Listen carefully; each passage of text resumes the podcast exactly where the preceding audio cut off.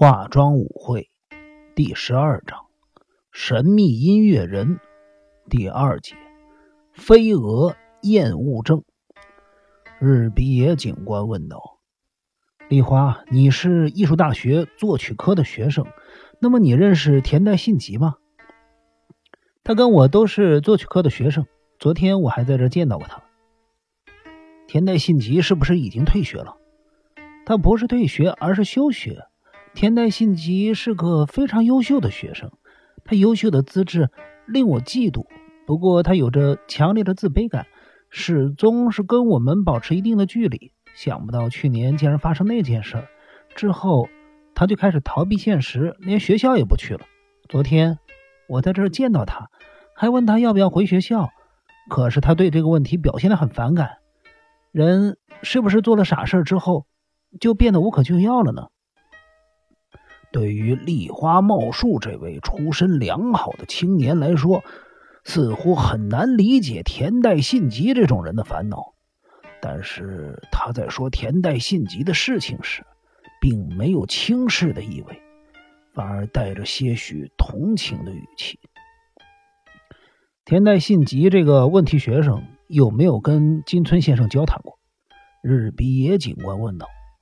一听到“问题学生”这个字眼，丽花茂树露出了不悦的神色，说：“座谈会开始之前，他们在大厅的角落谈了一下子，是老师和学生之间的交谈。后来我听金村老师说，田代信吉对老师最近以作曲家的身份出席一些活动大表不满。他原本是个感觉敏锐的人，自从那件事之后，他就变得非常的尖酸刻薄了。”他在这儿待到几点钟？好像是座谈会进行到一半的时候，我也不知道他什么时候离开的，真可惜啊！我想跟他好好谈谈呢。你知道他住在哪儿吗？不知道，我没问。会不会是去年他住的那个露营区？他穿的什么衣服？好像是呃一件黄色的香港衫和浅咖啡的夹克，配上灰色的长裤、篮球鞋。背上还背着一个绿色的背包，我记得他是站着跟金村老师谈话的，披头散发的样子，看起来呃似乎非常的疲惫。田代信吉有多高？跟我差不多，大概一百六十六七公分。我昨天看到他的时候，只觉得他的脸颊消瘦，眼神咄咄逼人。请问田代是不是发生什么事了？啊，没什么。你说你昨天开车送三位老师回去，今天一更住，改变话题问道：“呃，日比野警官，我们是不是请丽华说一下，呃，金村先生最近改变的情况，了解他最近有什么样的改变？”日比野警官因为自己的问话被打断，显得有些不高兴。这个问题就交金田一先生全权处理，请。呃，在此之前，我想请教小袁理事，金村先生最近有什么样的改变呢？小袁克己摸了摸光秃的额头，神情困惑的说：“要是我现在说了太多不该说的话，呃，事后会被金村责怪多嘴，那我就难做人呐。人本来就是善变的。”金村对人一向很好，只是最近他开始讨厌自己做事一板一眼的样子，厌恶自己神经质，因此他故意爽约，在大家练习的时候缺席，事后又对自己的这种行为呢感到后悔不已。我经常对他说：“你不要借此掩饰自己的软弱了。”结果他回答我。如果你经常跟一个不怎么样的人在一块儿，最后你就会习惯这个不怎么样的人。金村先生有喝酒的习惯吗？呃，对了，金村以前滴酒不沾，但是最近一年他简直跟酒脱不了关系。关于这件事儿，我也经常跟他交换意见。狄小璐太久死前手中拿的那瓶约翰走路，就是金村真二送他的。锦村先生是什么时候开始有这样的变化的？小原克己稍微犹豫了一会儿，才说道：“还不就是因为跟凤女士离婚吗。离婚确实会影响一个人，但是他喝酒的具体动机又是什么？就我个人的看法，我不认为金村有什么具体的动机。他跟凤女士都是艺术工作者，都有做不完的工作，整天都被行程追着走。像这样的工作情形，当然无法过正常的夫妻生活。呃，何况凤女士又是个离婚经验丰富的女性，呃，像丽花父母这种模范夫妻，现在已经不多见了。不好意思啊。小袁理事，我父母也有意见不合的时候。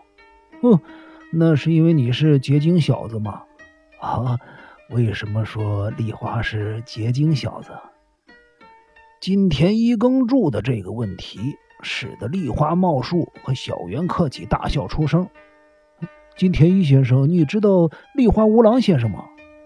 金田一耕助一听到这个名字，立刻看着丽花茂树说。这么说，这位就是立花无郎先生的独生子，也是钢琴家泽村文子女士的，正是他的儿子。我们常说呀，孩子是父母爱的结晶，于是我们就叫立花为结晶小子了。立花无郎创办樱花管弦乐队，是日本最优秀的管弦乐队，他是该乐队的指挥，也是当代最优秀的作曲家。不少杰出的音乐家都是他的学生，而泽村文子则是现代第一位女性钢琴家。啊，原来如此啊！今天一耕助想到立花茂树和田代信吉之间的强烈对比，一位是理想幻灭的青年，一位是得天独厚的天之骄子，他不由自主地搔了搔头。金田一耕助看着满面通红的丽花茂树，说道：“这么说，金村先生和凤女士之间就是少了个结晶小子喽？不，就算夫妻之间有爱的结晶，还是有可能分道扬镳的。”日比野警官指的是美沙，现场的气氛顿时变得十分沉默。小原理事的确是个阅历丰富的人。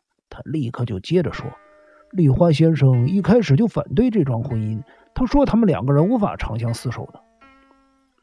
金村先生是丽花无郎先生的，是学生，而丽花茂树则是金村最疼爱的弟子。那么田代信吉也是金村君二的学生他们两个人不是协议离婚的吗？”没想到金村还是深受打击啊！人类啊，真是难以理解的动物。总而言之，离婚之后的金村变得多疑，不再轻信别人了。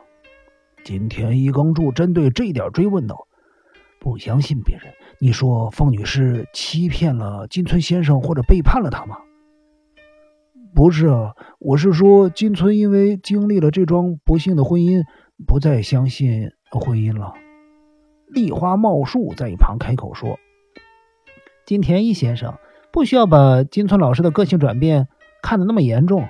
就算他变了一个人，还是音乐界里优秀的人才啊。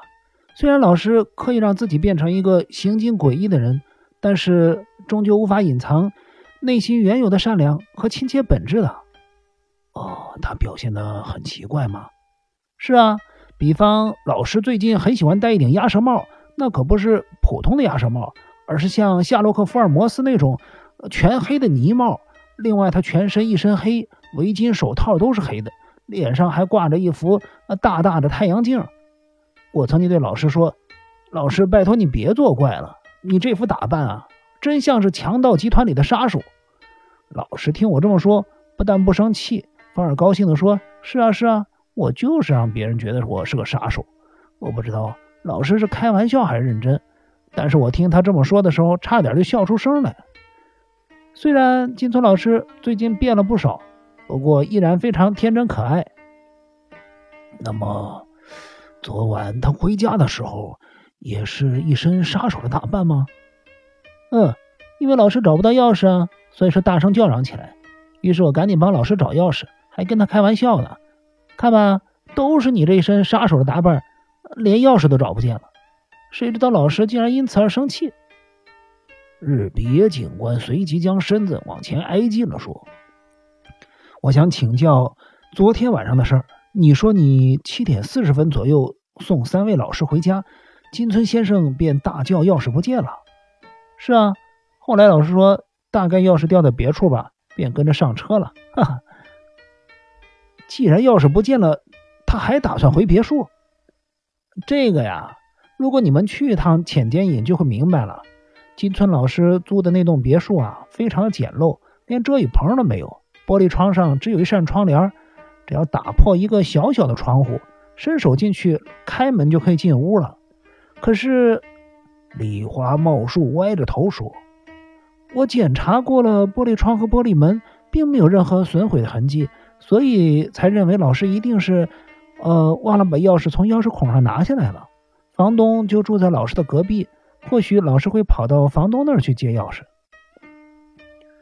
因此你就依序送其他的老师回家了。日比野警官不希望话题扯得太远，赶紧出声问道：“嗯，是由你本人开车的？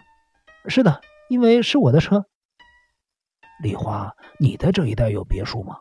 金田一耕助问道。“呃，有的，我的别墅在南丘。”哦，原来如此。你是按照怎样的顺序送他们回家的？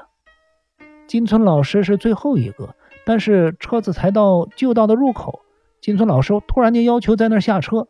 外面的风势越来越强，我觉得有点奇怪。不过我想，老师大概要买什么东西吧。当我从六本过折返的时候，碰巧遇上了停电，我心想，老师这下子可麻烦了。后来想到那儿有卖手电筒的商店，而我又必须赶回这里来处理善后。于是便驾车离开了。刚才你说桌子上有金村先生的烟斗，却没有看到他人的踪影。金田一耕助严肃的问道：“是的，你还说所有的玻璃窗都完好如初，门都上了锁，前门后门都上了锁，所以钥匙一定掉在什么地方？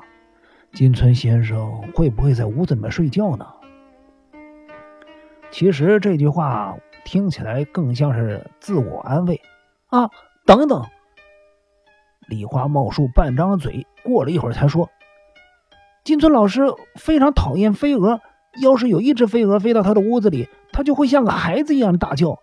每次金村老师要亲自上台指挥的时候，我们都必须十分注意纱窗。那又怎么了？飞蛾究竟怎么了？”日比野警官已经有些沉不住气了。